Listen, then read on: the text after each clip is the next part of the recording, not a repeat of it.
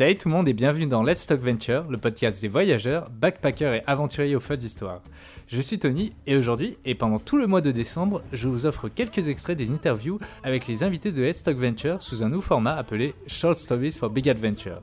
Voici donc un extrait de mon interview avec Sam, l'un des cofondateurs de l'Alter Hostel, la fameuse auberge participative à Lyon qu'on adore. Bonne écoute C'est compliqué, non? T'as dû avoir du mal, à mon avis, en soit au Vietnam. mon- Attends. Oh, en Bolivie, ça a dû être intéressant pour essayer de communiquer. Très compliqué, Ouais. très compliqué, ouais. Là, le coup de j'y ai dormir chez toi, euh, ça fonctionne pas des masses. Ah ouais? Parce que bah, les, les outils que tu utilises d'habitude, genre le stop, ça marche beaucoup moins bien. Ouais. Ils comprennent pas forcément ce que c'est. Ça peut marcher, hein, mais nous, on n'a pas, on n'a pas approfondi parce qu'on a senti que c'était un peu compliqué. Ouais. Et puis en fait, bah, c'est tellement pas cher Mm. que finalement, ça t'incite à revenir sur des classiques Ouais. et puis à te payer une guest house à 3-4 euros. Ouais. Et puis au moins, quand même, faire marcher l'économie locale de là-bas parce que c'est quand même important d'essayer de les soutenir comme. euh, Ouais, ouais, carrément, Ouais. ouais, on a fait ça, mais euh, bah là actuellement il y a un, président Morales, là, il a été réélu à 80, 90%, je crois, un truc comme ça. J'ai. Donc ça, ouais, ça prouve qu'il n'y a pas de, il y a pas de contre-pouvoir, que c'est toujours le même pouvoir euh, depuis longtemps, Ouais. et ça évolue pas des masses, hein, Ouais. ça c'est clair. Très pauvre, Mm. très, très pauvre. Tu pouvais visiter les mines de Potosi par exemple, on l'a pas fait nous, mais euh, c'est un truc touristique qui est dans le routard où tu, tu vas à la rencontre des mineurs de Potosi. D'accord. Donc c'est particulier quoi. hein. Ouais. Tu- toi tu, tu consommes en fait. Mm. Tu descends dans la mine, tu prends aucun risque et tu rencontres des mineurs qui sont là depuis des années et qui, qui vont sûre- sûrement mourir d'une pneumonie, de je sais pas quel, Ah, quel problème, mais euh, ouais c'est un peu, c'est un peu. Après on a fait des ouais des, des treks de fou, clairement. Tu peux en citer quelques-uns à recommander? Eh Ben ouais bah j'ai une petite histoire avec des crocodiles par exemple. ah, c'est marrant de se rappeler de ça. On a un ami Loïc qui vient pour trois semaines, qui vient nous retrouver à la, à la Paz et puis on, on a un petit... euh, La passe, c'est où? En Bolivie du coup, D'accord. la ouais. capitale. Mhm. Donc c'est là où tu arrives à 4000 mètres. Puis t'as un quartier où t'as plein d'agences de voyage. Et donc on y va avec lui euh, pour, se faire un peu le trip euh, qu'on voudrait se faire en trois semaines. Et là on tombe sur une agence qui nous dit pour 10-15 euros par jour, que dalle, vous, allez, vous avez un guide, hébergement, euh, tout ça, la bouffe tout compris. Et vous allez vous baigner avec des crocos. Sans cage, hein. Vous allez chercher l'anaconda et vous allez pêcher le piranha. Et nous, un peu en mode tête brûlée, on dit Ouais, trop cool C'est pas cher en plus pour mourir. C'est une belle mort, allons-y. Et le lendemain, du coup, ça commence par, euh, par 24 heures de bus, mais démente, où en fait, t'as un bus à la, on va dire à l'africaine, Ouais. avec euh, 5 mètres de bagages sur le toit. On l'attend 3 heures, il arrive, le mec charge, et au bout de la rue, en fait, c'est tellement haut sur le toit que le câble électrique bloque. Donc le, gars, le chauffeur sort, nous on regarde ce qui se passe, on est un peu étonné, puis on, on en a un peu marre. À main nue, il prend le câble, il dit à son pote qui était au volant d'avancer, et là c'est parti. Déjà ça te met le, ça te plante au décor, truc de fou. truc de fou. Et là on a réellement 24 heures de trajet, Ouais. avec une portion sur la route de la mort. Donc quand tu, quand tu regardes dans le ravin, tu as des carcasses de bus. Donc c'est un peu dangereux, hein, ça, ça tombe pas sur tout le monde, hein, heureusement, mais euh, c'est pas la route la plus safe du monde. Non. Euh, à on- à 23h, pleine nuit, il se met à pleuvoir, mais pluie diluvienne, euh, mouvement de coulée de boue. On est arrêté 4 heures. Il fait une chaleur de fou, évidemment, il n'y a pas la clim, tout ça, il y a une chaleur de fou. Et puis personne te dit que on va repartir, parce que le chauffeur il sait pas. Mm. Le pont s'est effondré, enfin bref, c'est. Et quand on arrive, bah, on commence ce trek de 3 jours. Donc on part en pirogue, on est 8 touristes, on part en pirogue. On a un guide qui parle espagnol et euh, on arrive dans un, un parc national où tous les, tous les 50 mètres il y a un caïman. Mais de ouf, il fait 2 mètres en moyenne.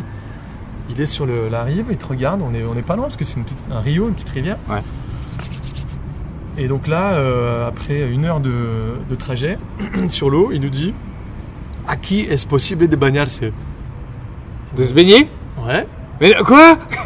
Et sur le coup, on, a- on se dit, on n'a pas compris ce qu'il a dit, on a un, un espagnol tout pourri. Et puis en fait, donc il y a vraiment les crocos là, il n'y a pas de cage, hein, c'est pas le zoo, hein, c'est c'est un milieu naturel. Et tu vois pas ce qu'il y a dans l'eau, c'est marron. Ah Ah Et donc nous on bouge pas parce qu'on se dit attends, on va se faire, on va se faire saucissonner là, c'est quoi l'histoire? Et en face de nous il y, a une, euh, il y a une pirogue qui arrive et des mecs se mettent en maillot de bain et sautent. Et on se dit on va, ils vont se faire découper quoi. Et les crocos qu'on voit, ils bougent pas.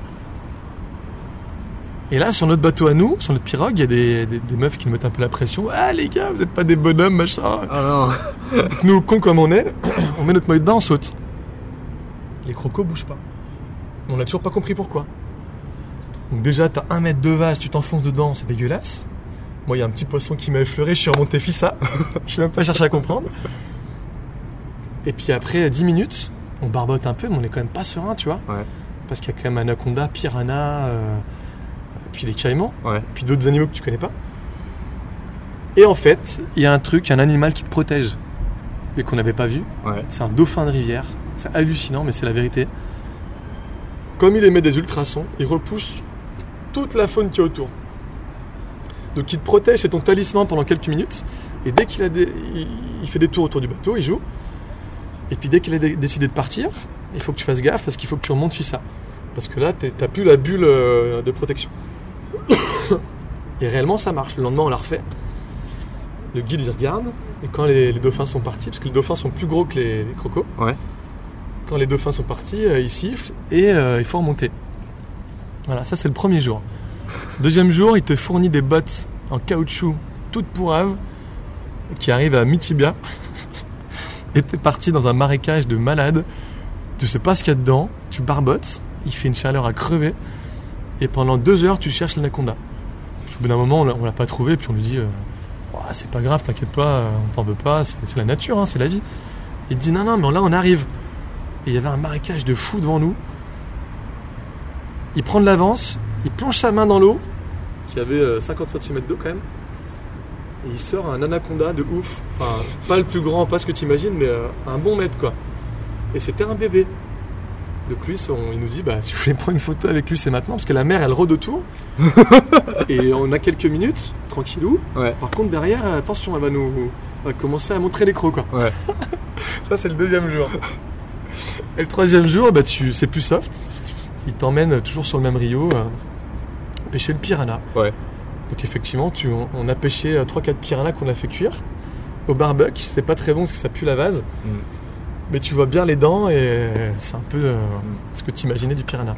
Plus des poissons volants qui passent devant toi, qui sont assez cool. ça, c'est un truc de fou. Voilà, je crois que je suis à trois histoires du coup. Ouais, c'est ça.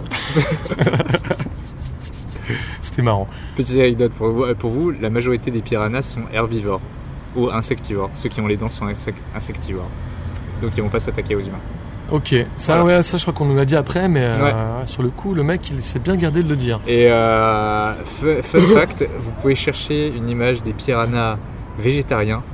C'est ridicule parce qu'ils ont des dents de, euh, de, de vache ou quelque chose du genre. C'est ridicule Toute vraiment. petite, Non, non, c'est des grosses dents en fait, mais des, des maxillaires. genre molaire, ouais. Voilà, c'est des qui molaires. écrase, ouais, ouais. Voilà, c'est ça. c'est ça.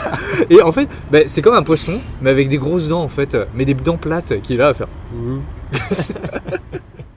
Un grand merci à Sam d'avoir accepté de me laisser enregistrer cet épisode. Merci également à l'Alterostel et à son staff de me laisser enregistrer le podcast chez eux. Et surtout, merci à vous d'avoir écouté cet épisode jusqu'au bout. Je vous invite chaudement à aller écouter l'interview complète avec Sam, ainsi que les précédents épisodes de Let's Talk Venture. Vous pouvez retrouver d'autres épisodes du podcast sur YouTube, Apple Podcast, Spotify, PodCloud, les archives d'Internet et vos applis de podcast dédiés. Et si vous avez aimé cet épisode, n'hésitez pas à y mettre 5 étoiles sur iTunes, de vous abonner sur Spotify et de me laisser un pouce bleu sur YouTube. Et surtout, de partager le podcast et d'en parler autour de vous. On se retrouve très vite pour de nouvelles aventures.